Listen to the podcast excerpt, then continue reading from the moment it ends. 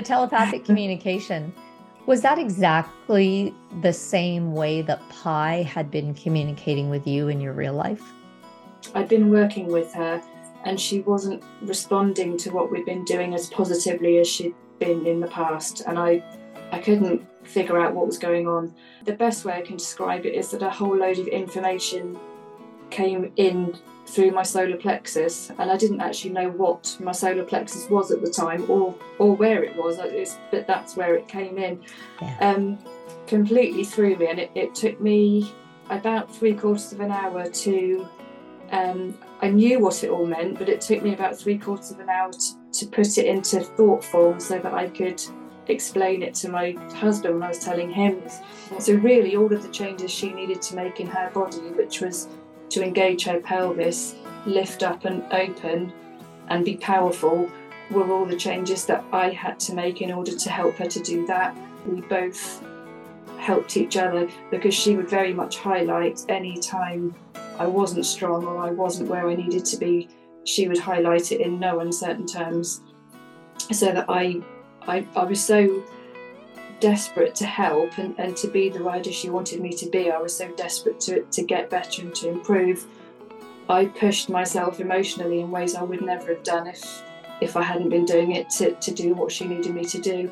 Welcome, Lynn Mann, awesome Thank author.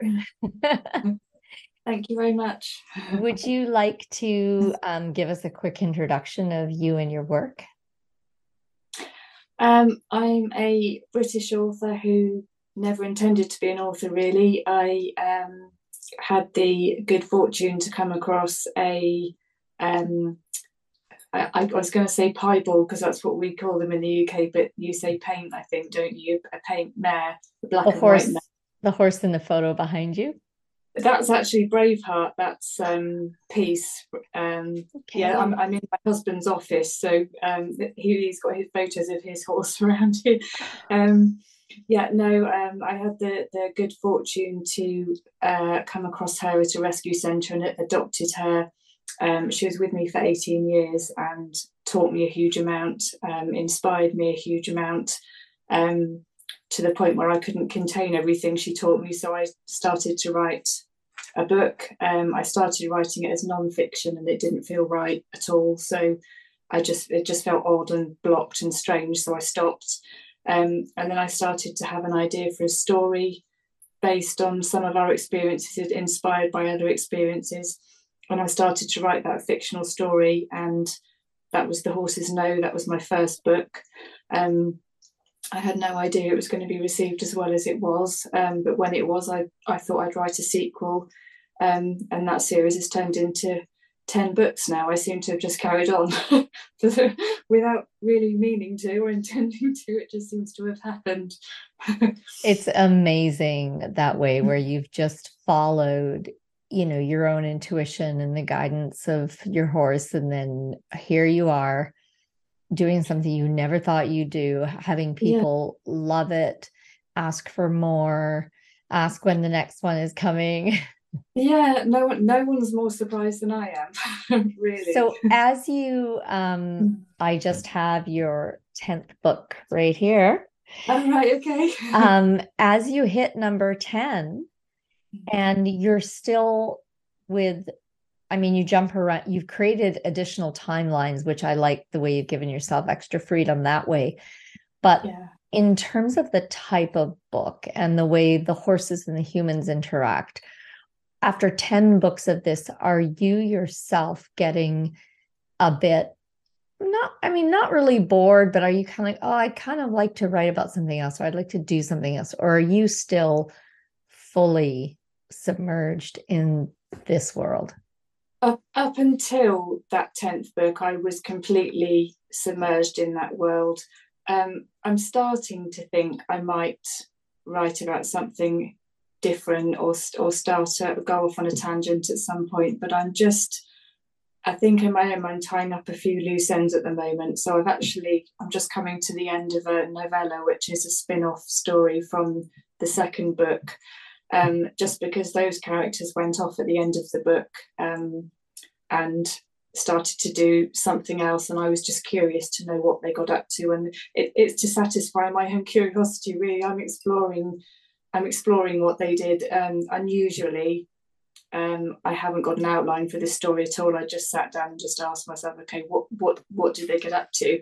So I've been thoroughly enjoying finding out what they what they got up to. Um, so that that's a, a novella that that um, I'll produce and I think I've possibly got another couple that I'd like to do just um, with characters that people will my readers will already know. And then I, I guess t- to be honest, I, sh- I shouldn't really say, and then I'll do X, Y, Z because I've thought that before. And then I, I really thought the trilogy was going to be the end of it. And then I just um, had an idea and, and ran off with that. And I, I just seem to have kept going. So I, I, it's not it's not sensible for me to say and then I'll do this because I probably won't. I'll probably do something else entirely. So who knows? Maybe we maybe we'll be having this conversation again 20 books down the line. exactly.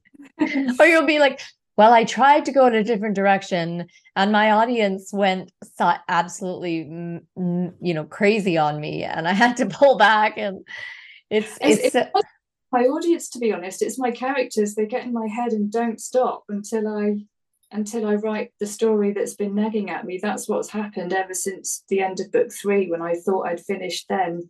Um, I just have characters. It, usually, when I wake up in the morning, as I'm waking up, that's when it happens. And they're just in my head doing this until I think, oh, oh okay, there's, there's another book that I need to write. And then I write it. And then it and then it happens again. That that's what's been happening. Um, wow. the, the book the book you've just held up was meant to be a short story until um, one of the characters got in my head and said, no, no, no, no, that I, I need to do this bit.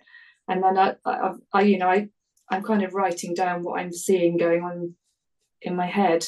So, you know, I'm not, um, I'm kind of only partly responsible, really. That's my story and I'm sticking to it. so what are, what words do you use to describe that phenomena? Do you, are you channeling in some form are you is it um part, part of the part of the stories are channeled yeah I, I wasn't I've become gradually more aware of that as time's gone on. Um, I wasn't aware of it.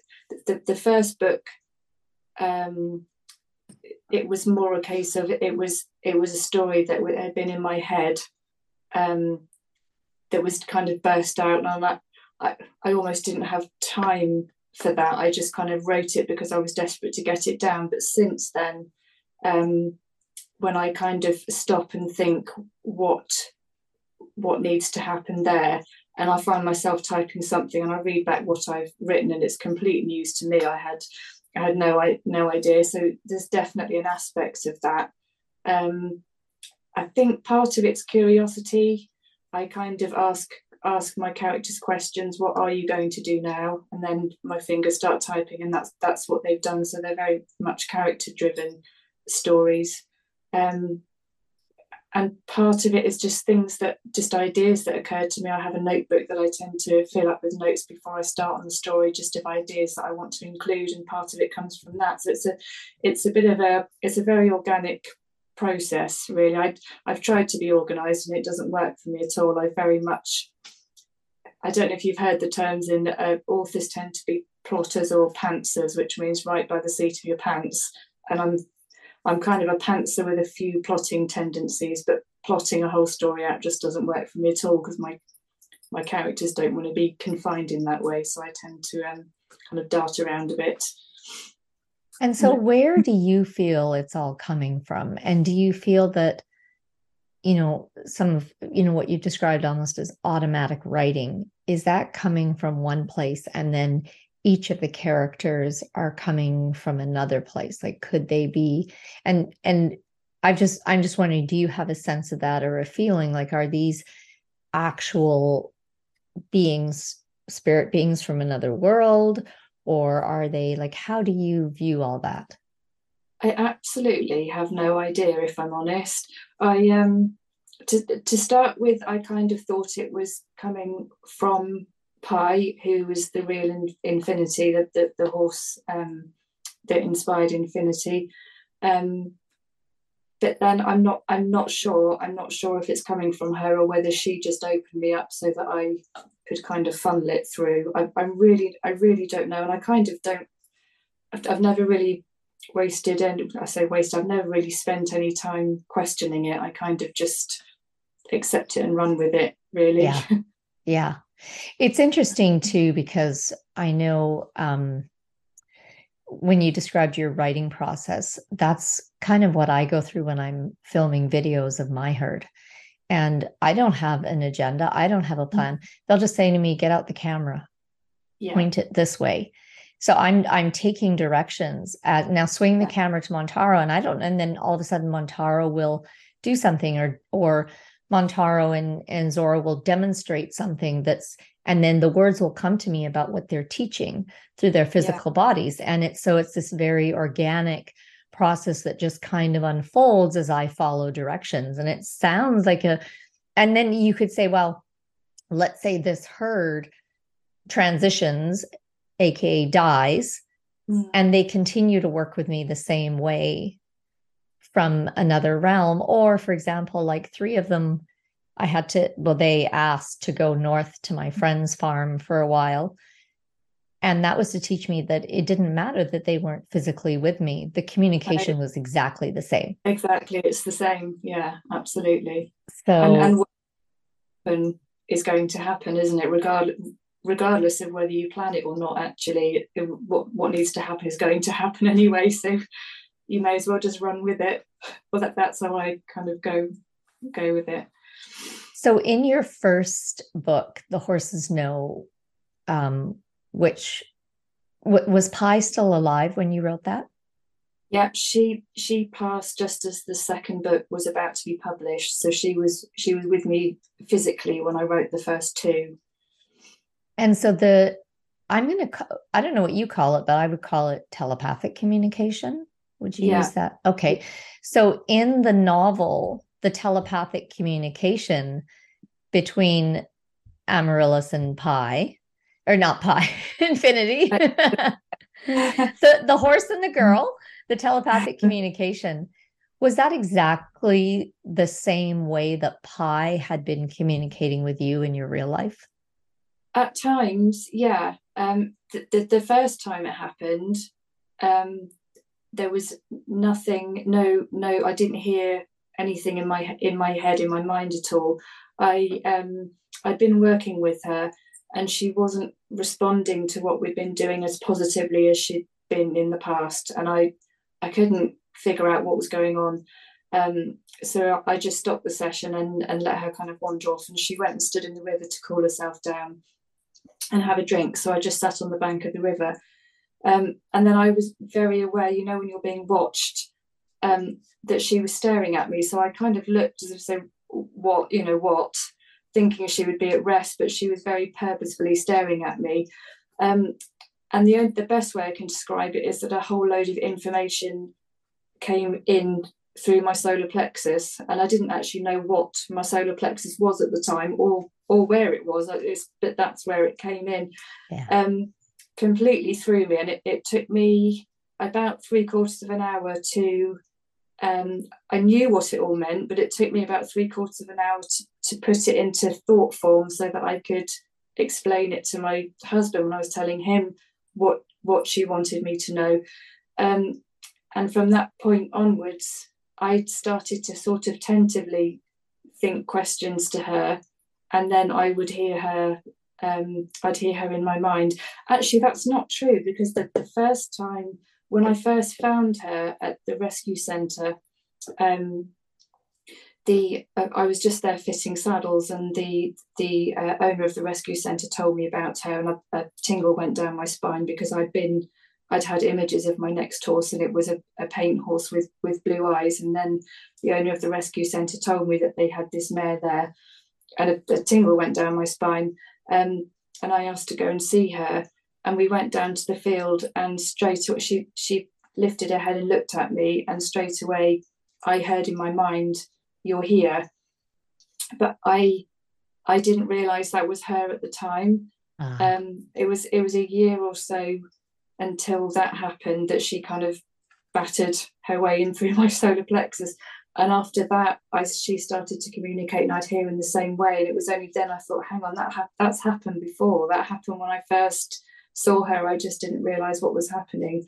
Um uh, and, and yeah it was um the, the, the, telepathic communication between Infinity and Amarilla was very much based on um, on on the, the, way that Pi I communicated mostly for about two or three years, um, and then after that it was I, it was at some time before I realised that we seemed to have stopped doing that, and I, and I think I, it was I kind of thought at the time and still think it's because I kind of got to a point where she didn't need to say to me I was kind of I got to the point where I was in tune with her enough that I knew what she wanted without without us having to do that, if that right. makes sense.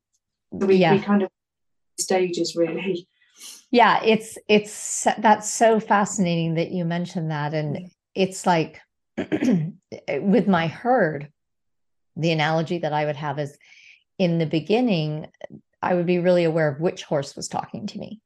You mm know, well, Kalia mm. saying this, and then Zora said, and then we reached a certain point and it became like group and it, it was like does it matter which yeah. like the herd functions as one they are this you know that's part of the the thing that herds and pods and whatever are here to teach us humans because we don't understand oneness and we don't understand how to how to function in that yeah. type of a structure and that's what i feel we desperately need and what's missing mm. on this planet and so it reached this certain point and it was like, I don't need to distinguish who's speaking. I don't need to distinguish who's saying like it it just became irrelevant. Yeah. Yeah. Yeah. It's fascinating. Do you think they they separated themselves out in in your mind to start with to help kind of lead you into that? I would I would guess so and mm. possibly I I would looking back, I'll bet that my personality preferred that. Yeah. Like I would, you know, like it's a, easy.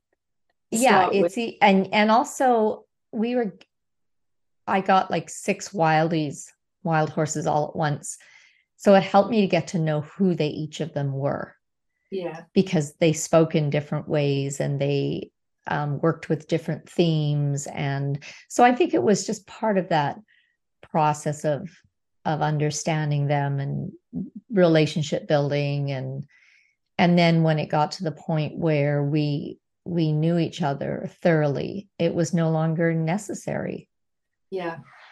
Um and then also too you know when people first start getting to to communicate with animals or trees or anything you know you may have to be really intentional about it and sit down and and do your breathing and get into meditative state. And and then after a while as you build that fluency you don't need any of that no. although you seem to have just leapfrogged that whole process with the boom I, I, to the solar plexus I, I think it's um i think it was more pie pie leapfrogged it for me to be honest yeah. i think she was from her point of view it was a case of I, I can't wait anymore. I'm sorry, I've got all this stuff I need to teach her, and she's still in her head all the time, and I can't get through. So, poof, she just came straight through and ch- changed everything. You know, I, I had no idea. I, I thought communicating with animals was something other people could do. I had no idea that was something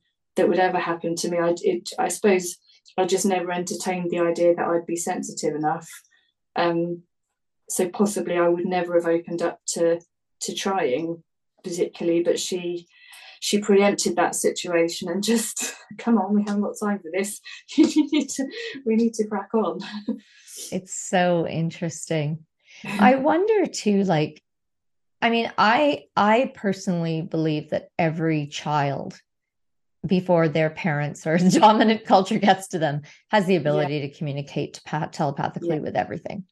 Yeah. Um, and then it just depends at what point you got that taken out of your reality and and you know you just it's just someone doesn't have to say anything to you you just realize that oh yeah. nobody else can hear the birds Yeah. Like maybe maybe I'm making this shit up, you know? yeah. it, it's it can be as simple as that. So Yeah. and then I also wonder too, Lynn, if there's because I've had this happen when I've gone spontaneously into uh, past lives. Like I went, I was just guided. I was in the Valley of Fire in Nevada, which is it's half um, protected public land and half Indian reservation.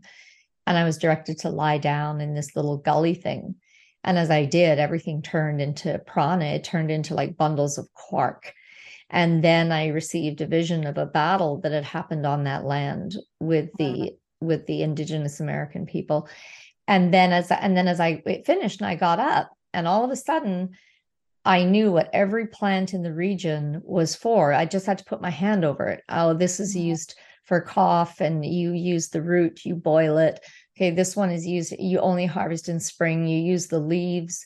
And it was and I thought I must have been a medicine woman either here or in a very similar growing region to this Yeah. because I had all that knowledge inside of me and it just needed to be unlocked. Mm. So for someone like you to go from zero to such fluency, I also wonder if this is not an ability you developed in other lives and it just needed to be activated. Possibly, yeah. Or or like you say, I mean, I I just I just think everybody can do it when you when you're given cause to stop thinking you can't. You know, and she just gave me that that reason to to stop thinking that it was something that was um, an unusual ability almost. I, I think every everyone can. I find it fascinating. Sorry, continue on. I, I no, I was just going to say, I, I think that that's where horses fascinate me so much because they they as, as soon as you look at them differently and start to even if you look at a horse and think what if i could hear you they they know that and they respond to that and they make things more obvious and i think that's where horses can be so helpful in helping us know who we are who we really are inside That's very true. I wonder if they have um, a special ability with that because of, I mean, when you look at the HeartMath Institute, the work they've done on the heart field of a horse and how we'll automatically entrain to it. And then our brains will Yeah. drop into a pattern that resembles meditative state Mhm. just by being around them because their field is so Yeah. much bigger and more powerful than ours. We shift to their reality yeah without even being conscious of it. fascinating isn't it Yeah, it's and and I wonder if if I mean as we're discussing it, it's kind of becoming like, well, der, obviously that's part of Mhm. what's so And unique. needing to be near them as such. I used to find that just being in um, Pie's stable, if I was just in there mucking out and she was, you know, quite a way away out in the fields, I would feel exactly the same thing. I just always found it such a peaceful and uh, uh, not relaxing as such, but just just peaceful, as if I had the space there and the rest of the world was somewhere else. Just as if I was with her, really. That's I used to feel that in her stable. So yeah, I think they that maybe their energy field is even bigger than than has been measured. You know, they've measured the the effect the heart has, but it, possibly it's even bigger than that. Yeah. And I think as well that that can vary from horse to horse. Yeah, because I find that animals are like humans; they're at different stages of development and evolution, and so you you can't really say, well, all horses are this way. Like Pi could have been an extremely evolved soul, and Yeah. that's why she was able to blast through you in one go, and that's why you know her field was so huge, and you know, yeah. I mean, I, I had her as a four year old, but she was, it was like having an aged mare in terms of who she was inside. Absolutely. She was a, mm, yeah, very old soul. yeah, yeah yeah and i didn't i i didn't get that feeling when i was in any of the other horses stables it was only hers maybe because i was more connected with her i don't know but i i think she just had that ability to reach me wherever she was to be honest Yeah. Yeah, probably a combination. And then so then we're back into other lives. Like if you two have worked together, if you Yeah. partnered in multiple lives well that's Yeah. a very strong link that's going Yeah. to and combined with her being an old soul. Yeah. you know then you'd have have the two of them combined. So yeah. that's so interesting. And did she communicate to you anything about the whole riding process and being ridden because you know there's a whole i mean there, there's hard data on how that damages horses spines and especially the traditional way it's done and they don't build them up properly and they don't you know i mean there's ways to make it easier but at the end of the day even with just a saddle on those pressure points on the spine Yeah. there's some damage that sets into so did she ever speak to you about that or did that not come up in your relationship she she didn't um we didn't communicate telepathically about it but she she put me in a position where i worked with the right person who would teach me about everything you just said really so that and and she responded when i wrote her in ways that she was very very clear about a that she wanted to be ridden because i wouldn't have mind i wouldn't have minded if that wasn't something she wanted to do but she was very very clear that she wanted to be ridden she was very clear that she wanted to be ridden a lot. Uh, my idea at the time was to ride maybe once or twice a week. You know, miss a few weeks, not you know, not just just as and when we felt like it. But she was very much that she wanted to do something at least five days a week, if not six, maybe seven, if she could push me. But I, it was it was me that wanted her to have at least one day where we weren't doing anything. Um, and also she was very clear once I was riding her about what was right and what was wrong, so that I found the right person to help me ride her um, in the way that she wanted to. Um, because you're right, absolutely. I, I worked with a, a very good osteopath who was an expert in biomechanics, and he he helped me to understand that horses are born with a blueprint for health and because of where we sit right behind the shoulders our weight unless we help them can't help but push them onto the, the front end where they can become quite shut down emotionally as well as physically because everything's kind of yeah pushing them down that way and, and closing them down um, and she was very much showing me exactly the same thing that she wanted my which is obviously what i've written about in the horses know she wanted my help to help her to lift her weight up and sit back on her hindquarters so that she could open through the chest and be be empowered by being ridden rather than disempowered. Um, so that that was that was a, a drive a, a, very strong driving force in terms of what she wanted from me in our relationship. She she was very much there to help me. Um, but because she she was actually born with downhill conformation, so her the bones her the bones in her front legs were much shorter than the corresponding ones should have been in the back legs. So she was kind of built downhill to start with. Um, she then had a very large foal when she was three, um, which pulled her back down. So by the time she came to me, she was kind of on a on a downward tilt and with her back dropped as well. And she was very clear about the fact that she wanted me to help her to change that posture so that she could sit up and open through and be empowered. Um, and the only way I could, I wasn't a good enough rider to do that at the time. So I, I worked with this osteopath and his wife, who was an instructor, and between us, we kind of helped her to to get there gradually, as Amarilla does with Infinity in the book, um, to the point where she she was in a level of balance where she was she felt strong and powerful in order to get her there, I had to make huge changes within my own physical posture. And obviously, in order to make those changes, I needed to change, make the emotional changes that would allow me to change my posture so that I could support her. So, the, the, the pairing, the, the partnership the two of us had during that time was very much driven by what she wanted from me physically to help her, but then obviously in return, that's had a lasting effect on me because I've I had to find my own balance and my own strength in order to help her with hers if that makes sense so many questions this is absolutely fantastic okay um so let's let's go back to when you said you had to work on your emotional issues to be able to shift your body. Could you yeah. walk us through one or two examples of that?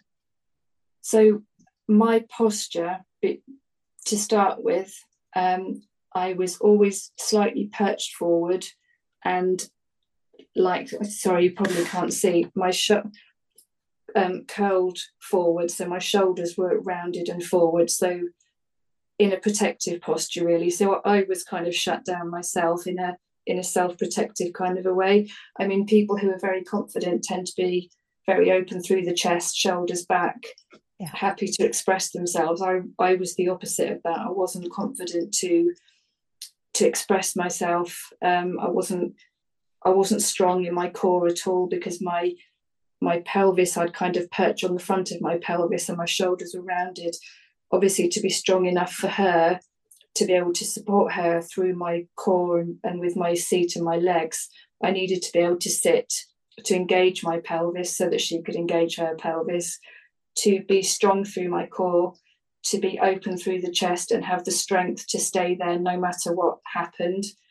So in order for me to do that, I had to release the insecurities and the problems, emotional insecurities and, and lack of confidence in order to be confident enough to to sit there and say, okay, now I'm here, whatever you do, I'm here and I'm staying here and I'll support you, whatever happens, so that she then had the confidence that I would I was stable enough to support her through making similar changes. So, really, all of the changes she needed to make in her body, which was to engage her pelvis, lift up and open, and be powerful, were all the changes that I had to make in order to help her to do that. So, it was a very productive partnership in the sense that we both helped each other because she would very much highlight any time I wasn't strong or I wasn't where I needed to be. She would highlight it in no uncertain terms so that I, I, I was so desperate to help and, and to be the rider she wanted me to be. I was so desperate to to get better and to improve. I pushed myself emotionally in ways I would never have done if if I hadn't been doing it to to do what she needed me to do, and vice versa. And I, I was always taken along by her drive. She was always so driven to, to do everything. She wanted to be ridden if the lorry was ready to go somewhere and she saw it waiting for her, she would drag me up the drive and get on it. She wanted to, wherever we were going, she wanted to do that. She wanted to get out there and experience it and go full throttle at everything. If I didn't ride her, she'd she'd come up to the yard gate and just whack on the gate till I came out and tacked her up. You know, it wasn't. She didn't leave it to to wait for me to hear her. It was a case of you need to get on me and get out now and and she was just very very driven to achieve that. Um, Amarillo and Infinity achieved it, I think, within about three months in the book. It took me about 15 16 years. Human time. gradually got there. You know, and we got stuck at times, and the osteopath, if I got stuck somewhere, he'd come and help, you know, release my body, say, okay, your body's trying to open here, now I'll help it with that. Pi's body's trying to do this, so I'll help her with that. So he'd help us, and then we'd carry on and work together. And then if we got stuck, he'd come and help again. So we kind of worked as a team really to to get her where she wanted to go. And she did it. You know, a horse with downhill conformation. I could ride her down a hill, but she would still feel as if she was uphill in front of me because her posture and her balance changed and her strength changed to the extent that she could do that. And she was you know, she would get to a competition and she'd stand at the top of the trailer and say, I'm here, everyone, hello, and just announce to the whole showground that she was there. She was fully able to um, express everything. So, so she she wanted to compete as well. She enjoyed that. Uh, she didn't mind it. It was more because I didn't, I only saw my instructor probably three three times a year, something like that. I found by going to a, a competition and having to focus to ride the dressage test, it highlighted to me the areas where I wasn't strong enough to hold myself and support her. So I just found it as useful feedback more than anything else. Right. And she just going out to different places, so she was very happy to to go and do all of that and to announce herself when we got there. That's so cool. And so the you riding five times a week, did that take place in an arena or out on trails? What did she like? Um, both. I would I would say I probably did a couple of sessions, two sessions maybe riding in an arena. I, I always did one of those sessions was with her without me riding with her on the lunge or loose, just as a way of I would always say to her, okay, show me, show me where we are, show show me where you're strong and where you're not and where what we need to work on so that I could she could move free of everything and just show me where her balance and her strength had got to. And she loved doing that. She was always very involved in showing where we were. Um, and then the other times would be out um, riding. We uh, when I for, the, for most of the years I had her we were in the Welsh Hills. Um, mm-hmm. so uh, we'd go out for hours the two of us and just go and enjoy ourselves cantering around in the Welsh hills. I, I that that's so like my childhood horse um, in Alberta, Canada, and she would do the same thing. She would come and get me, and I'd be like nine years old playing with my friends, and she would come up and be like, "Let's go now," yeah. you know, because yeah. we did that. We we went out and we just adventured together, and we rode. You know, half the time we rode where she wanted to go, and the other half we rode where I wanted to go. But it was always this adventuring together in this time and and yeah. she was yeah she wanted to do it every single day sometimes twice a day she would come and you know and and I would be like but I'm I'm playing with my friends she'd be like now yeah so and I totally so, it, I I love that I absolutely love that about her that the two of us would just disappear off and just um go and have fun. I really, the number of times we'd just sit at the top of the hills and kind of look down the valleys and at the other hills. And I just say to every time, we are the luckiest girls in the world. It's, it's just the, the the best times. I can just, I can, I'm, I'm right there with you. I can feel it, and yeah. I love the way that that that whole experience it really illustrates the mirror aspect of the way horses work with us yeah, right like yeah you know and the healing circle like whose healing is it mm-hmm. your healing is my healing is your healing is my and it just keeps yeah. you know and does and we're and then and does it matter no because we're, you know we're all the same aren't we i mean we she and i were just two halves of the the same whole really and it was just a it was a a way of kind of having something to push against and to react to to to find our way together that you know I, I would never have found my way to the where my body is now by myself I, I would never have done it. So yeah and, and she wouldn't have either you know if, if she'd been left in a field to graze you know that's some horses want that absolutely want to have a life where they're not doing anything and that's absolutely fine. She absolutely didn't. Um, and if she had been left to do that she she wouldn't have reached she wouldn't have been able to to get to the posture and the, the strength and the, the balance that she did. It was very much something that she wanted she wanted me to to do with her it's so interesting because you know i mean i'm not riding any of my horses well not for about 6 years now but that's not because i don't want to ride them or mm-hmm. you know i mean Zora was the one that I was riding before. And then we hit a certain point and she's like, I don't want you to ride me anymore. I just want my daughter Zara to she just wanted her to ride her and my daughter zara doesn't really want to ride very much so it doesn't it just doesn't happen and mm-hmm. then it was so interesting and then i was talking to my big belgian mare odie and i was like i was sending her pictures of how i used to ride my childhood horse and how amazing it was in the unity and our body and but and when i got back from odie is she was like ew ew because what i didn't realize and i was like I just had shown her pictures of what for me was the most beautiful, edifying spiritual experience of my life. And she was like, Excuse me while I vomit. And, then, and, and she was like, she showed it to me from her perspective. And I realized, oh, because back then I was a physically abused child.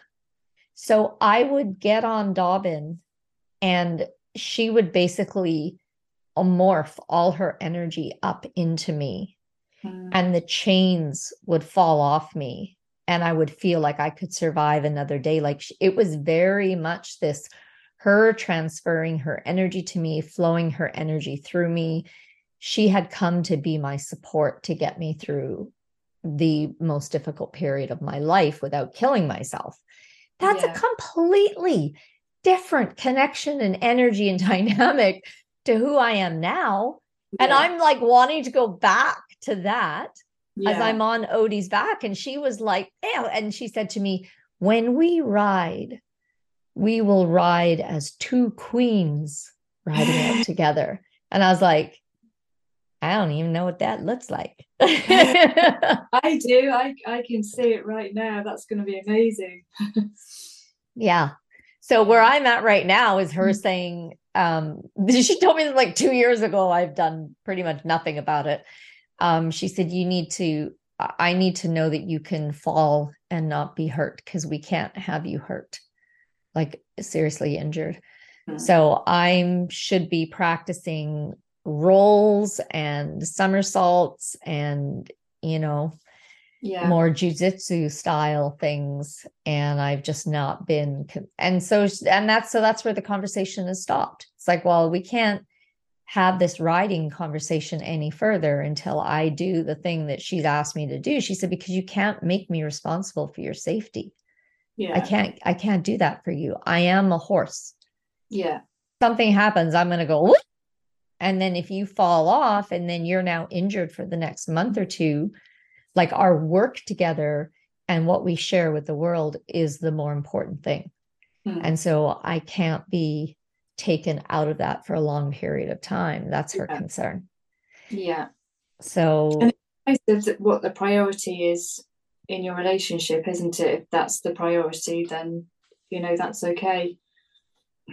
Yeah, because for her, it's not like she wants to be ridden or she wants me to ride her. It's more that I would love to ride. I, I loved riding. Um, and I always rode bareback.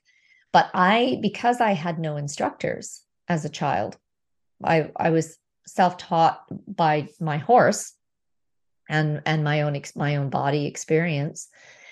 I don't ride like I see people ride bareback who were first trained to saddle mm-hmm. and they look nothing like the way I ride. What mm-hmm. what as from that process as a child, when I ride bareback, I am actually all over the horse's back. There's no continual pressure point anywhere because my whole body is in movement and and and also moving like sometimes I may be more forward, sometimes it may be more back. Sometimes like my legs are in completely different positions. Like my legs wouldn't stay in the stirrup position. And this mm-hmm. was all you know what had come through you know intuitively. It's a much more fluid way of riding that mm-hmm. you know which i kind of would like to do just even now to be able to record it you know yeah. to enter part that part of the conversation but you know it's not like you said it's not the priority of what's happening right now the priority of what's happening is is more what the herd is teaching through the videos that is then going out to you know hundreds of thousands of people and really helping them and supporting them yeah. and changing their their lives so it's like yeah. riding is like oh that is super fun but okay it's it's not you know yeah no I, I don't ride anymore i haven't ridden since i mean pi um i stopped riding her on the Sunday and she passed on the Friday. That you know, I, I got realised that that was we'd come to the end of that. Her her body, she wanted to carry on doing only twenty minutes at a time. By the time she was twenty two. 20 minutes was enough and she would stop dead on 20 minutes say that thank you very much i'd help her to kind of connect and and be where she needed to be and then once i'd helped her to do that that was it she that was fine, thank you. So I'd, I'd get off. Um, and on that Sunday, I was aware that it, I, I kind of got to the point where her body wasn't able to respond well enough for my weight on her to be useful. Um, so I thought, no, okay, that we, we need to stop doing that now, and that's fine. You know, I, I, know she's not going to want to just retire in a field. That's just not her. She's too busy. So I, you know, I'll lead her around out in hand and that kind of thing, so she still can enjoy that but but she was she went on the Friday. That was that was the end of you know she she got where she needed to go, and then that was it. So that was June 2018, and and I haven't felt the need to ride since, and I I really don't think I will. I, I think I think riding for me was all about, and horses for me were all about um, keeping going until I found her, so that we did what we needed to do, to do together. And I've we've still got um, Braveheart, who's behind me, who is the real piece, um, who's my husband's horse. He's 25 now and has just retired from being ridden. Um, and we still have Eden, who's the real flame, um, who came to us injured, as as she's injured in the book. She was injured in that way, uh-huh. but in, in, a similar way um, in real life. So we we've had her, um, and she's she's not ridden at all now. She's with a fr- friend on retirement livery, and that's fine. I just love being with them. I don't I don't feel the need to. I don't miss it at all. I don't feel the need to. It's just I think you ride if you need to, don't you? And then when you don't need to, then you don't need to. But what was interesting in your case was your horse needed you to ride, not mm-hmm. you. Right from the beginning, yeah. you didn't need to ride her. So not constantly. I mean, that, now I know what I've what we did together as a result of me riding how I very much needed to ride because it was a way I, you know, I healed and released and cleared and did all of that and strengthened myself. So I absolutely needed to ride. I just wasn't aware that I needed to. I was just very, very drawn to her. And as soon as she was in my life, I just, I, I'd always felt like I was around horses because I was searching for something. And the the, the day that she um, was delivered to to me from the rescue centre, I remember just thinking, "That's it. I don't need to look for anything anymore. She's she's here. I found her. That's it. With you know, with she's the one I've been looking for all this time. Um, wow. And so we did all of that together, and I, I really think that's what riding was about for me. I just don't have any, I can't think of a reason to get on a horse now.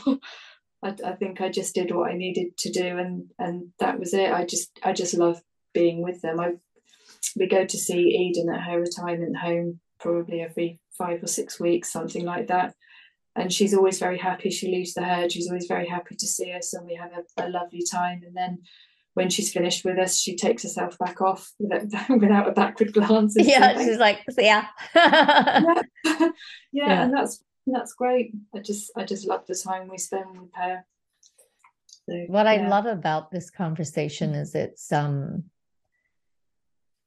we're so going to the deeper layers um, beyond because you know because i have a wild and semi-feral herd i have a lot of followers who are you know rabid anti-riding and have mm-hmm. and some of them were riders themselves some competitive and and were horrified at the damage they had been doing yeah. to their horses and so now they've swung all the way to the other side of saying there's no riding that's good riding it all damages the horse it's all abuse animal abuse and blah, blah, blah. And at one level of existence, sure, accurate, correct. We have thermography, we have osteopathics who can check the work and blah, blah, blah. But then there's other layers to reality. And what you just talked about in terms of your, that was, I feel like that was a karmic contract. That's like me with my childhood horse. Yeah, and absolutely. and right? Like yeah. they came for a reason and it was very specific and we had an agreement. And in order, you know, for my childhood horse to remove the chains off me, I had to be on her back. We had to yeah. be galloping free with our yeah. bodies eh, joined in one in complete union. We had a neighbor who, when he'd see us ride out, um he and his wife they said then we would we would know okay you'll be back in about an hour or two so one of us would keep an eye on the front window because i would always mostly almost always let her run home which of course you're not supposed to do but who cares when you're in union with your horse it's not an issue um yeah. and they knew that i'd be coming they said when that was they just would not miss that for anything because yeah. they could see that when we ran by they said you didn't even move it's mm-hmm. like you were literally one being and it was the yeah. most incredible thing to witness and they would not like they would keep an eye on the window mm-hmm. so as to not miss it yeah so if if you know that's a whole other layer of reality and again the key here i think yeah. is choice absolutely and ask the horse you know what what what what would you like from me? What would you like from life? There are definitely horses that don't want to be ridden. Absolutely. There are definitely definitely horses who do want to be ridden. You know, whether for themselves or whether because um, they could, they feel they can help a rider more that way. Whatever. There's never any excuse for abuse. Absolutely. Um, and I was definitely a far better rider at the end of the process than I was at the beginning. But Pi was very, very definite that she that that was the interaction she wanted. In fact, I remember when uh, I was starting her under under tack and everything, she wouldn't countenance me riding her bareback because she she wanted to be very sure where I was and where my weight was, but she was also as a result, she didn't want me to move around. She wanted to know exactly where I was at all times. And for me to do that, I needed to be in a saddle. So she was quite clear about that. Um, I hadn't intended to to ride her in a bridle at all. I started her in a in a rope halter. Um, so my husband was just leading her in the halter around the field, and I had the saddle on, and I just had my hand in the stirrup, and I was just introducing her to what my legs would be saying to her. So a little squeeze would mean this, or a just from the ground before she had my weight to deal with as well. And she actually came to a stop by herself, turned around and went, and even Darren said to me, he said, I think she just wants you to get on. And that, that was exactly what it was. She was okay. case. oh God, I get what you're I get it. You don't even need to really do that. I'm gonna know what you want what you're asking me to do. Just get on. So I did. I didn't. I didn't have a, a, riding hat with me. I didn't have any no preparation whatsoever. We were on a on the side of a hill, not not in a, the place that was easiest for her at all. And I just got on, and we just carried on. And it was very much a case from her point of view. Thank goodness, at last. Now we can. Now we can get going. Brilliant. And so many horses I came across were very much of of the same view. They they wanted that they wanted me to help their riders to help them strengthen and improve their balance through their bodies and feel empowered that and, and that that was how they wanted to do it so i think I, I agree with you it's choice you know every i would never say horses this or horses that because they're all different and they're all here for different reasons mm-hmm. they're all with different people for different reasons and it, it's always a, i think for me it's always a case of just asking that each individual horse what what they what they'd like, what saddle they'd like, whether they want a saddle, whether you know everything. What what do you want? Um, Eden, uh, who's the real flame, she's very definite that she wants a lot of space because she really likes to run, and so that's the place that we found for her. She's in a herd and she likes to take them with her, and actually she's she's doing them a lot of good from the sound of it because um, they're all older and some of them are suffering with arthritis, but she tends to take them with her whenever she goes off tearing around, and as a result, they're healthier. So, yeah. you know, that's what she wants and that's what she's got. So, yeah, I, I would agree with you. I think it's just about choice and just respecting their choices. Well, and a couple of different thoughts occur to me because you know what you'd said earlier about it well if she'd just been out in a field grazing she couldn't have corrected herself so my first thought about that and then let's so let's reference that with eden who was like i need to be in a field but it has to be this environment because i have these requirements for my movement in yeah. that confined space and i think about my horses you know on 160 acres of a wilderness ranch on the side of a mountain like Wow. What wow. they can do with their bodies in yeah. that terrain. And they yeah. have a mix of forest and rock and clay and like they have every terrain, they have every surface, they have jumps, they have so in an environment like that, there's a lot more that a horse could do to work out their body and strengthen what needed to be strengthened and um, but if you were in you know a two acre flat grass field yeah. the horse is very limited in terms of how it could perform physical therapy for its own body. And so maybe horses in that situation they do need the rider um, because they can't get what they might need any other way.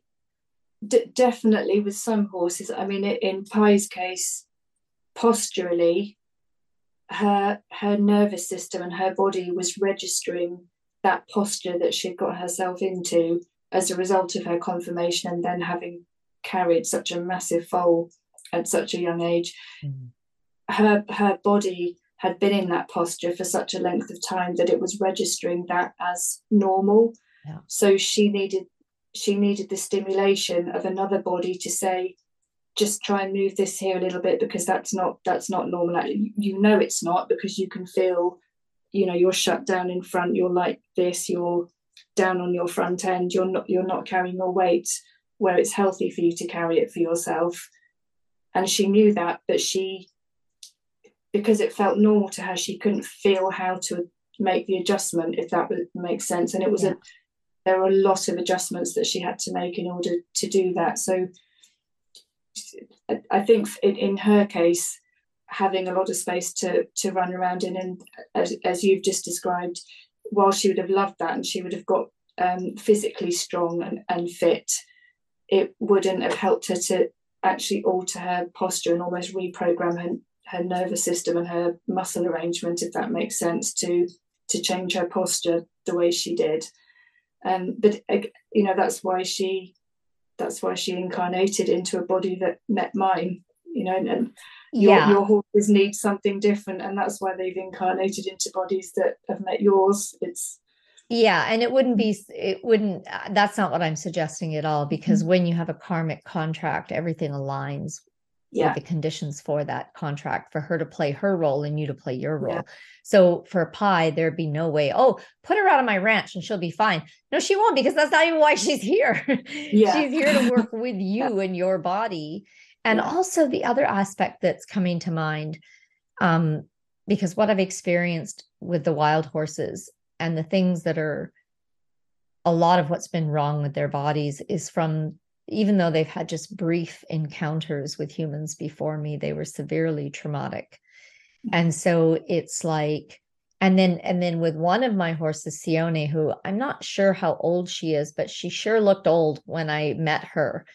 And it was just from that continual, you're a wild horse, you're having a foal every year. Oh my God, does that break down their bodies? Mm. Right? Like they're just never, the body's never given a chance to rest. And yeah. I mean, so when I first met her when she was still at the rescue, and I looked at her body and I was like, is she going to be able to birth this foal? Because her pelvis was so messed. Like, yeah. just, I know you couldn't get within 30 feet of her, but you could just visually see, like mm-hmm. what you described. Here's where she's shut down. Here's where she's out of balance. Here's, and that wasn't through humans. That was from the life that she'd led as a wild horse in the repeated pregnancies and foalings. And so, um, my daughter works as a healer and then a friend of mine works as a as a healer so i had them both come and work on her at a distance and that alone changed her the way she was moving and yeah. made me feel like okay she has a chance to birth this foal successfully and and then so and all the work she still um, well, she's allowed me to trim her hooves a couple times, which is totally weird, but otherwise still does not want to be touched at all. Mm-hmm. So all the work that's been done with her has been with energy healers and from a distance. And she moves like a racehorse now. She's completely rehabbed herself. And but then she she doesn't even want to be touched by humans. That's not her pathway. That's not what she's here for she's she's um she's made sure that she's had having enough interaction with you to get the help she needed to yeah to have the foal and yeah but with some of the other horses who had some severe trauma that was inflicted by humans it's like there's again that mirror that reciprocity things humans did this to you humans have to take it out and i've experienced the same thing with the land it's like yeah. when we either damage the land or we have a damaging event like a massacre that happens on the land.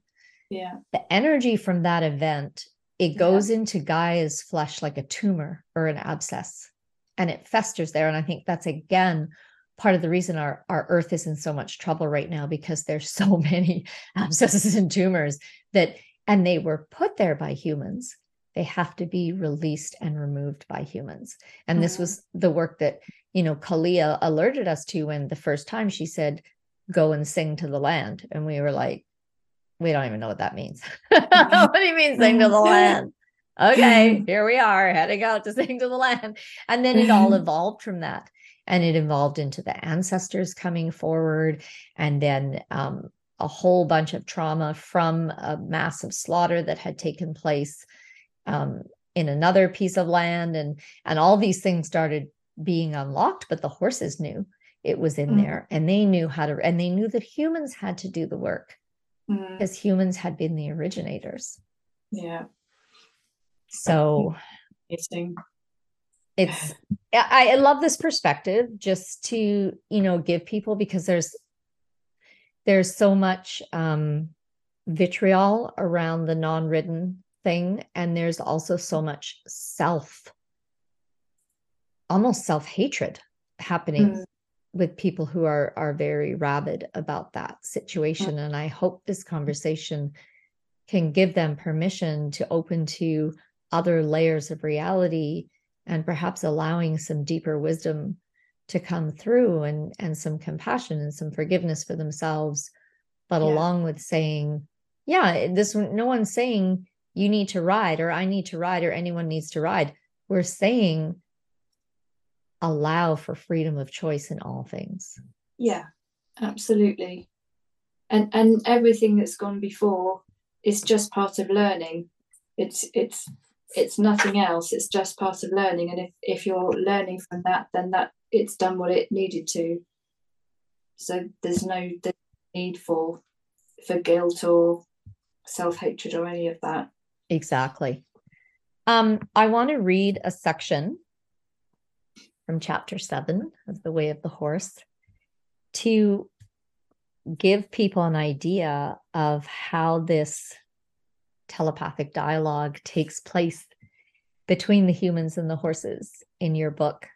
Um, so, this is the protagonist, the main character, is a fellow called Newson, but his horse integrity has redeemed him searching for truth. Yeah. Um, and I love that whole. We, we can get into the naming thing later. I love that. I love that device. Let, us talk about. Remind me to talk about that later and how okay. you got the idea okay. for that of of naming each other. Um, but I want to show people how how this works in your books because these dialogues, these telepathic dialogues between the horse and the human, they're like um they're i think they're the way that the horse can be the zen master or the yeah. the buddhist monk the the shaman. Yeah. You know and and because they take place within the context of the story it's instead of just giving platitudes do this. One should do that you get to it's it's so much more meaningful understandable and actionable when you see these spiritual like all uh, the things that you communicate in your books are things that are present in every you know deep spiritual and meditative tradition.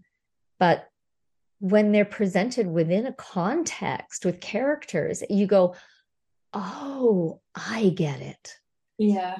I get how that directive is supposed to play out in real life instead of just being an Instagrammable quote that's put on yeah. a pretty background yeah. right? That you think about and go, oh, that's so true. But there's no relation to your real life. There's no relation to your day to day. It doesn't, that yeah. leap doesn't get made.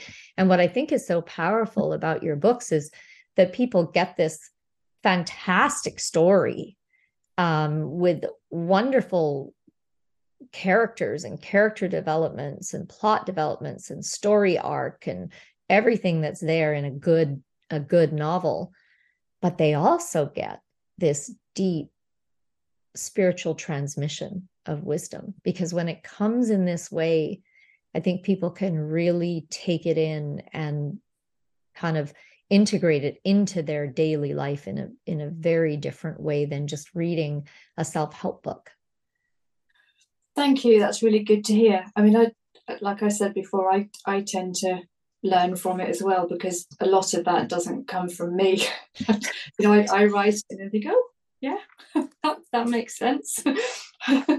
totally hear you. Okay, so in in the way of the horse, um, he's found his horse and they've named each other, And he says, Slow down. I'll twist my ankle again if I have to run after you. I called after her. That is not the truth. So this is you, you, her words are, are printed in italics. So we understand that she's commun- she's not speaking out loud. This is telepathic communication. That is not the truth. Of course, it's the truth. Look at the ground. It was covered in cropped grass, completely devoid of tussocks, rock stones, any hazards I could see. There'll be rabbit holes everywhere, I insisted. Many of them are invisible until you fall down them. And she says, Feel which way is true for that which you need to experience, and you will move with strength and confidence. Doubt yourself, and you will find every rabbit hole that I have evaded. Feel? How do I do that? The same way you explore which plants are safe to eat. I thought about the feeling of rightness that assured me my senses of smell and taste were accurate in letting me know which parts of which plants were edible. Okay, but I can't do that at speed. I'll have to feel my way slowly. I can't keep up with the pace you're setting. Searching for truth. Her thought triggered the part within me that knew what she was about. I hadn't looked for the truth. I had come up with my own and stated it as fact. So I could feel my way at speed, I dithered on the spot. Wanting to go after her, to trust her, and the feeling of rightness that assailed me as soon as I recognized the truth, but afraid to injure my ankle again. She says, the choice between truth and fear will present itself to you over and over. One will strengthen you, the other will weaken you. I was informed as integrity disappeared around yet another hill. Choose fear, and you are more likely to injure yourself no matter how carefully you tread. Choose our bond, and you will progress. And so, this is, I mean, first of all, 100% true. Like all of us know, anything you do, if you're like focused on your fears, versus focused on the outcome you want guess what's happened you become a magnet you're going to draw that experience to you yeah. it has to happen now because that's what you're holding here in the front of you. Mm-hmm. Um, but also, it's like when she says, choose our bond and you will progress. That for me is is is like that spiritual transition that spiritual connection right choose because this is with the horse but the horse in this context is your spiritual guidance. It's yeah. the universe, it's source energy. Yeah. Choose that. Yeah. Choose your oneness with the divine, and you will progress. Yeah, absolutely. So I I love that, and that's just a small sample, but that type of dialogue and teaching mechanism is present throughout all of your books and is part of what I think makes them so awesome. Like just Thank next level outstanding.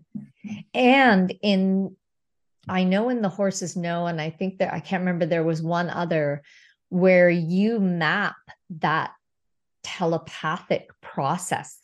So if people are wanting to get better at communicating with their horse and they're one, and it's I mean it's throughout every book, but there's a, do you do you know what's the other one where there's a lot?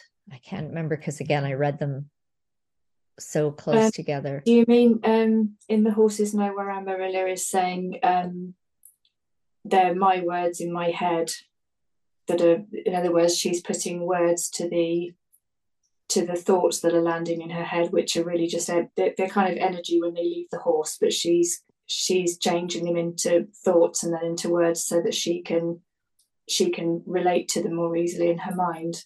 Yes.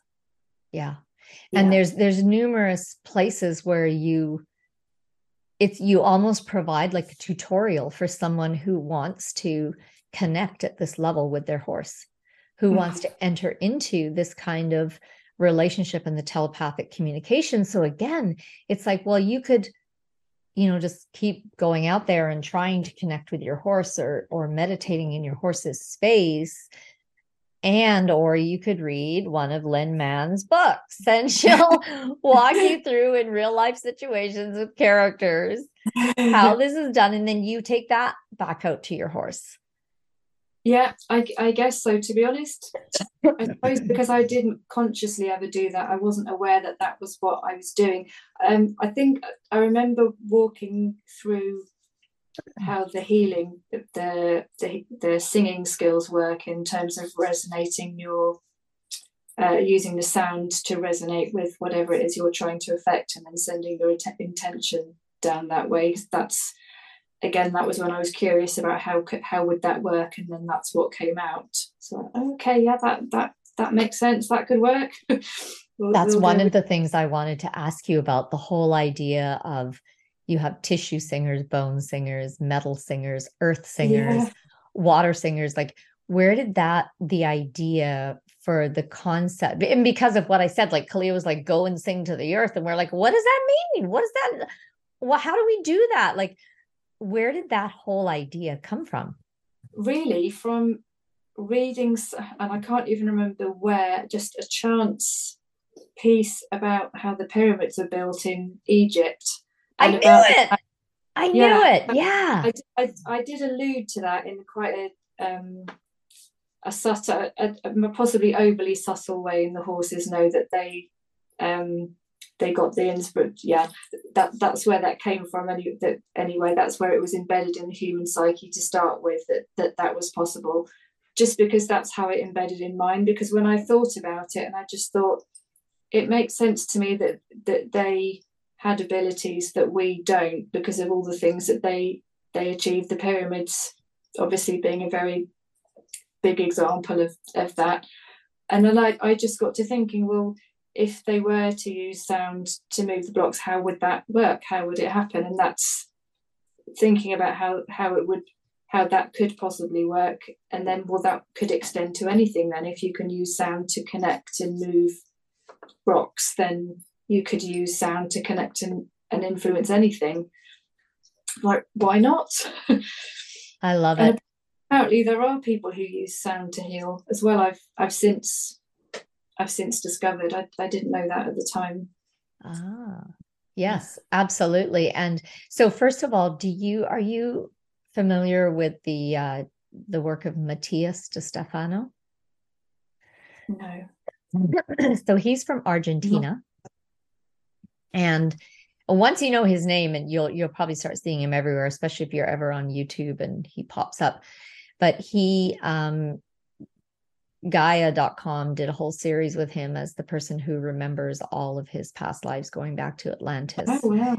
and ancient egypt and so there's a couple of podcasts and whatnot where he talks about singing the stones of the pyramid and he gives okay. some more detailed information on how they did it and right. and and how i guess the the the science of the vibrations um yeah.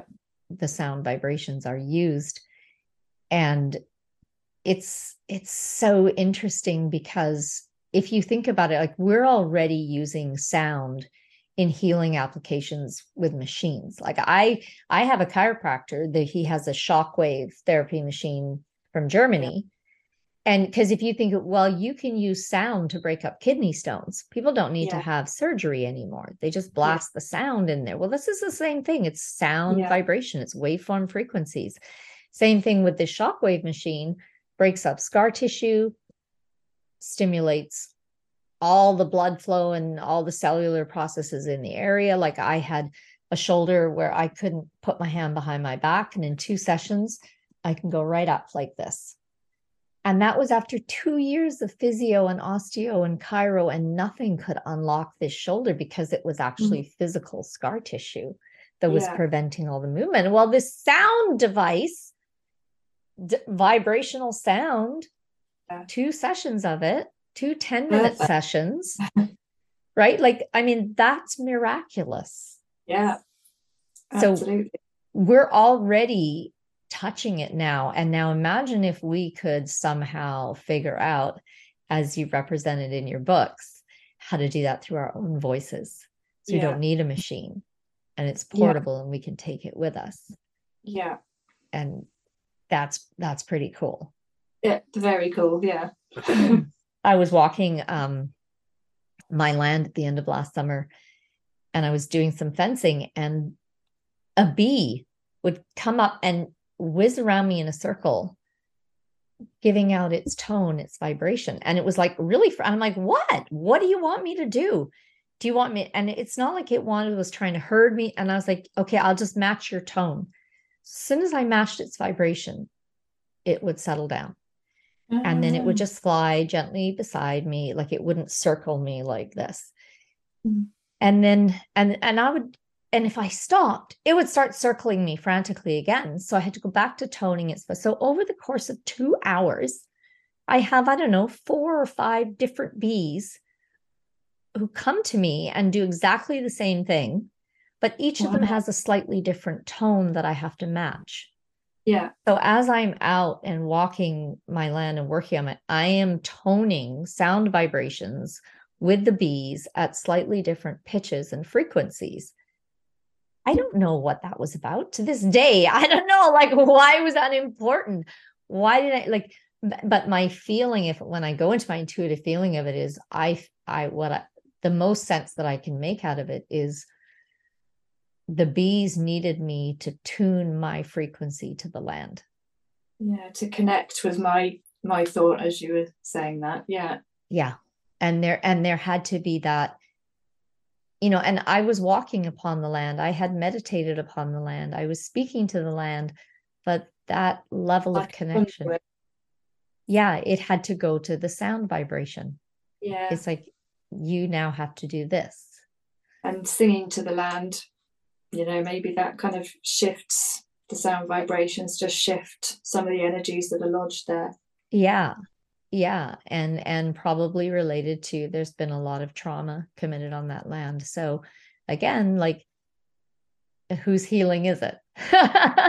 Whose attunement yeah. is it you know? Yeah, yeah does it matter? Do we know? Yeah. Both. let, let, me just look and see if i've met i wrote both. down some questions. Um, oh, have you read any of the books by a New Zealand author called Catherine Jeanette? Janae or Jeanette, G E N E T. It's, it's her her way of writing. so she her topic is basically um, nature and Wicca inspired oh, themes. So she has her characters are um, a, a grouping of they don't call themselves druids. Can't remember what they call themselves. I just labels are not important to me, but they do they practice the ancient ways of connecting with the earth and astral travel, time travel, shape shifting. So in her books, exactly like you do, through the characters, she is actually teaching her readers how to go out and do these things and teaching them the ceremonies and teaching them the rituals. I, I feel like I should read her books. I think you'd love them. I think you yeah. really love them. They're so good. Um, they're called uh, The Rising, The Gathering. But yeah, Catherine with a K and yeah. Janae, Jeanette, G E N E T. G E N E T, okay. Um, yeah. Oh, here's another question for you. I can't remember which book it is. Maybe the one with Flame, but the the main character struggles with anxiety. That's um, Quinta and Noble. Quinta, okay. Yeah, yeah and Noble. Um, and then in in this book, he's he has hoarding and some agoraphobic. So these were very specific um, conditions that the humans had in these in these books and i wondered did you do research into each of those conditions before writing the book and what led you in that direction? The hoarding, definitely, because that's not, I'm the opposite of a hoarder. I, if I'm not using something, then I find somebody who wants to use it, and my, I, I don't like clutter anywhere. So it, it was kind of a way of exploring it for me, really, and, and, and looking at the reasons behind it, just because it's such a, a different, um, a different concept for me. And um, in Newson's case, it just it, it just seemed like something that would fit with his character because he, when I'd mentioned him in in previous books, he was very intense and very um, uh, very stern and very hard on himself about wanting to do the right thing where integrity was concerned. So again, I was just curious about his character, and I kind of asked myself, well, if if he's attracted a horse called integrity, that it means that that's what he needs to learn. So what would he have done that that kind of goes against that and kind of um, almost stealing from his village really was what he was doing wasn't he? He was creating things that he was supposed to share with the village and but then he was he was stealing them.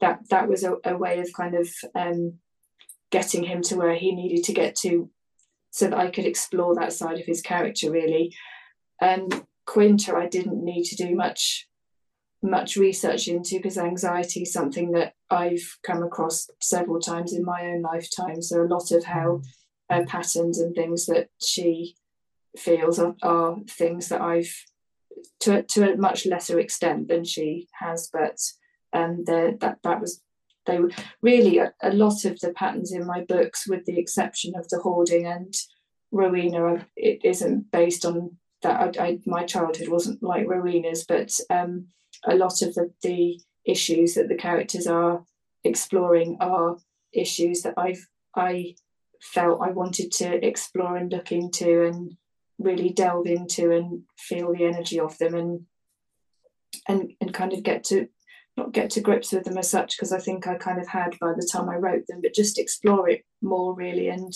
almost uh, process it and release it is yeah. the best way. What's the title of the book with Quinta Noble, the one about anxiety? A, a reason to be noble. A reason to be noble, yes. Yeah. And so I would encourage if anyone is struggling with anxiety, and I think after COVID, like how many people were were and still are yeah really struggling with anxiety i think i think that that book is just so ideal for people to read because it contains such wisdom. And as we discussed it gives you the pathway out. It yeah. it coaches you through what to do each time. Mm-hmm. And just by reading it and reading her doing it in the story you're laying down those neural pathways and you're strengthening them in the brain. So that yeah. when you yourself encounter you're going to at some point flash back to the story flash back to the character and say oh i remember. Let's make this choice instead. Let's do this. Let's let's go down that other pathway instead. Yeah. So yeah. I think I, I, really enjoyed writing that one because Noble was actually based on a horse I had I used to have um, who was with me for 19 years who I mm. yeah he was very very similar character. I, I saw him in a very similar way to that. So yeah I, yeah I've been very very lucky to be able to write about the horses that I've cared so much about it's you know it kind of brings them back to life almost Tell us mm. how the naming process works and the, the symbolism of it of when the horse names the human and then the human names the horse. Oh, sometimes it happens in the opposite way. I mean, very weirdly, um, my sister said this to me a little while ago. Um, Fern is my alpha reader, my sister. So everything I write, she reads everything first. Um, and she said to me, because because she knows how I work and it's quite random. I, I wrote the first three books and then I went back and wrote a prequel. I think I wrote another prequel after that. Then I came back and wrote a sequel to the trilogy. I, I kind of dot around all over the place. Mm-hmm. Um, and yet somehow the names of the horses are always appropriate for who I need them to be in any given story. And she said, How it's almost like you knew what you were doing because she knows that I didn't know what I was doing. but I, I literally, when I came to name particularly the horses, I just think, okay, who is that horse? And then just write the name down and don't question it. And really, that's how I've named all of them. Newson, I, it, nobody was more surprised than I was when I came to write that story, and he needed to be the son of the new.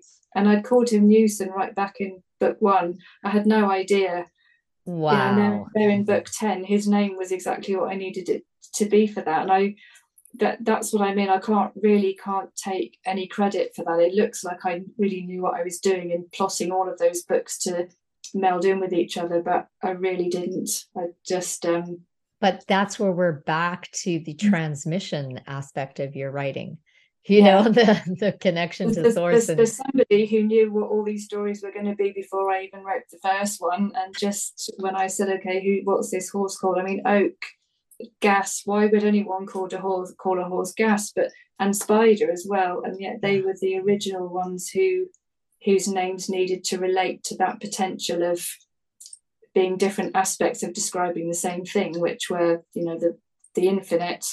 So the infinity gas and spider all you know why would you call a horse spider? And then when i came to think about what a spider does and sits at the center of the web connected to absolutely everything. So i think i was intelligent but i really wasn't. I just that just came from nowhere. That's awesome. Yeah. that is so great. I love it um final question for you what do you hope readers receive and learn from your books? I think when I when I first wrote The Horses Know, when I released The Horses Know, I hoped that people who hadn't seen their horse in the in that light, in the way that the horse bonded see their horses, might look at their horses slightly differently because that's all it takes for the horses to then respond differently and show them that they're right to look at them that way, if that makes sense. So I, I hope that might happen. And I hope that people who already know all of this stuff would read them and just enjoy knowing that there are other people who kind of relate to the world the same way that they do. So I, I suppose I was hoping to resonate with some people and maybe just um, stimulate the beginning of an idea in in other people who hadn't thought of it that way that that was that was my hope when I released the first book, and then really just more of the same with the others. And how many books have you sold to date? I'm just around the seventy thousand mark. I think it's, it's, hard, it's, it's hard to know exactly. I think my, you're resonating, Lynn. yeah, yeah, I think so. It's it's an estimate because the books are in Kindle Unlimited. Um, I, I'm they're they're done on pe- the number of pages read. So it uh, I have a spreadsheet that estimates then how many right complete books are equivalent to the number of pages read in each book, if that makes sense. So it's an yeah. estimate, but it's around it's around that. That's amazing. And again, I can't remember the title, but the book where um the humans are underground and oh, then horses forever horses yeah. forever the way you mapped the fear and the effects of fear that we've just been living through with COVID and the Great yeah. Reset. So, I didn't think it like that actually, but yeah, I guess. Well, that was my question. I was like, were you tying these together? And like, okay. So, no, that was just, again, part of what came through and you went with it or? What I thought was, um, what what would fear do to a closed community of people if that was all that was rebounding off the walls you know for however many generations how how would those people end up relating to one another and and then that's what came out and and their their naming was very on purpose obviously there was a reason for why they named each other that way because it was a way of gaining attempting to gain power over one another yeah. Um, so their their names, I I um, wrote down a list of kind of power names that could be used in that way. So that they weren't ones that just suddenly came to me, but those were the the only instance really. That that book is kind of next level, and it feels almost like there's definitely elements of prophecy in there and warning. Um, yeah you know, yeah. to say, let's bring this into conscious awareness because if we keep behaving like we we have done these last 3 years like this is where we're heading and the whole the whole safety first movement like that that's the danger of it that's the damage of it Yeah, absolutely. When you put safety and comfort above above not above just living and accepting yeah. what is and learning from it because if yeah.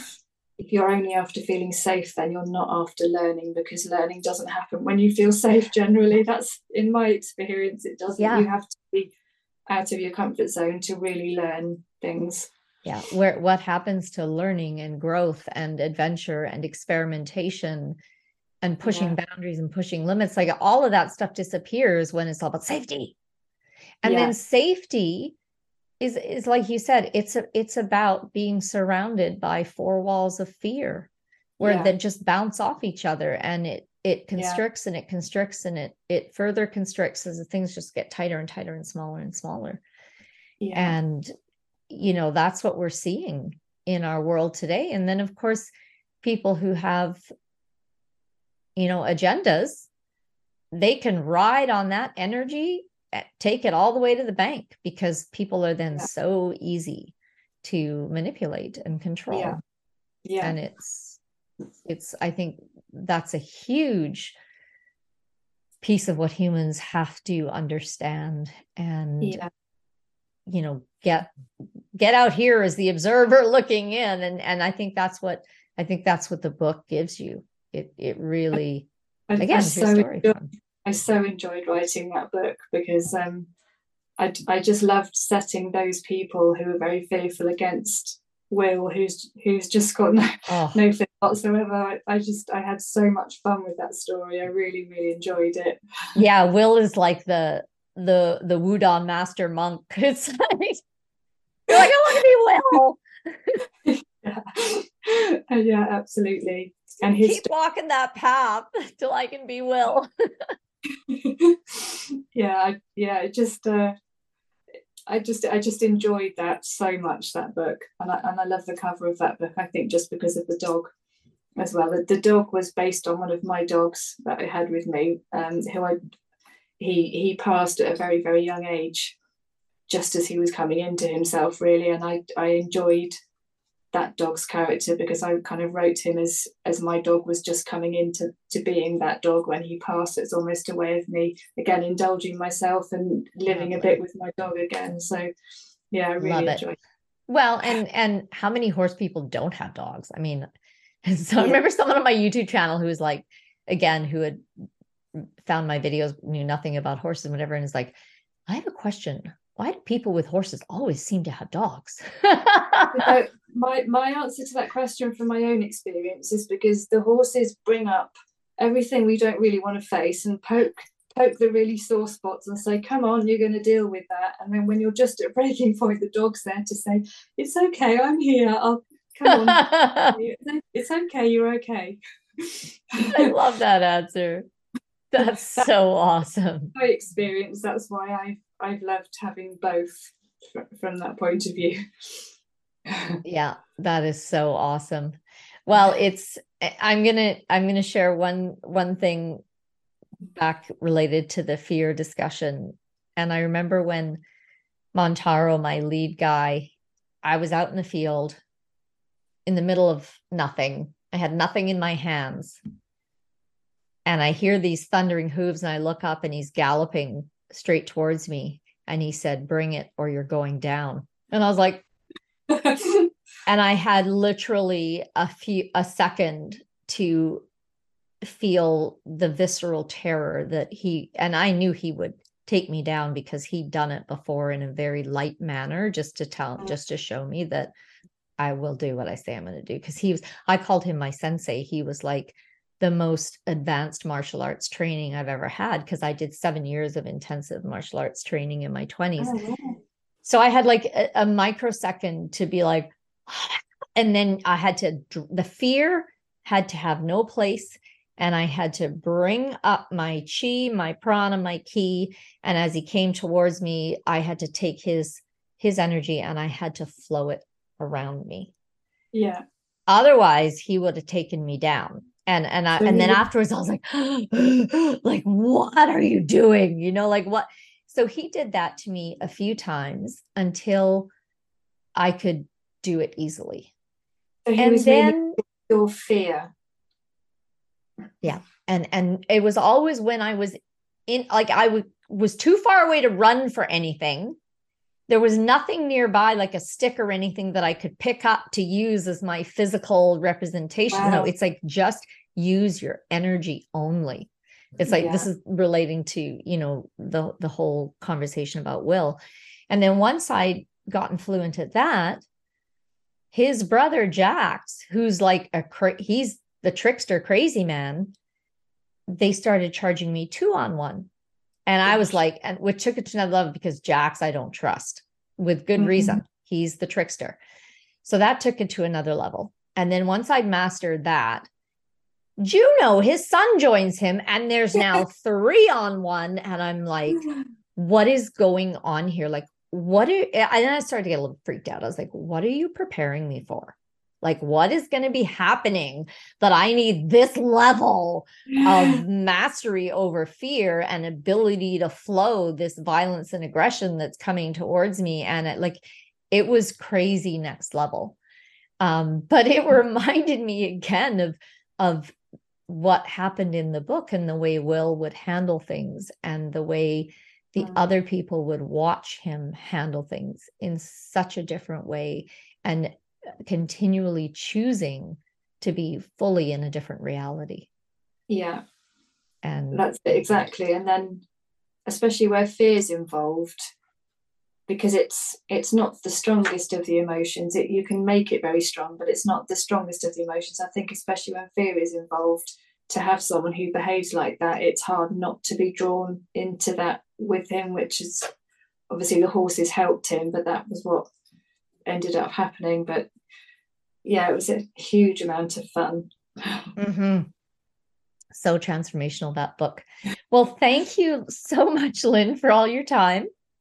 No, thank you. I've really enjoyed talking to you. Thank you yeah, very much. It's been absolutely fantastic. And um, do you want to tell us what your website is? It's lynnmann.co.uk. Yes. And all of these books, all 10 of them, are available on Amazon. Are there any other main places people can get them? They're they're available through bookstores as well. They're unlikely to be on the shelves, but the book any good bookstore will order them. Can order them. And the first yeah. one again in the series is called The Horses Know. And I do strongly recommend starting I mean, you don't have to. The the books definitely stand alone, but I think for maximum enjoyment and also for yeah. this instruction in the telepathy and the spiritual transmissions and stuff, I think if you can start with the first book, The Horses Know, I think that would be ideal. Um, yeah, or, or the prequels actually, that they can be read actually, beforehand. But yeah, true. The prequels yeah. you could, yeah. yeah. Okay, so let's ask you that. Which book do you think people should start with? Um, some people find the prequels first and choose to start there. I think most people start with the horses know um, and are glad they did. So I, I would normally say start there. Yeah. Yeah. Excellent. Thank you, Lynn. And I look forward to uh to seeing what comes out of you next. Thank you. Who knows? Thank you very much. Thank you.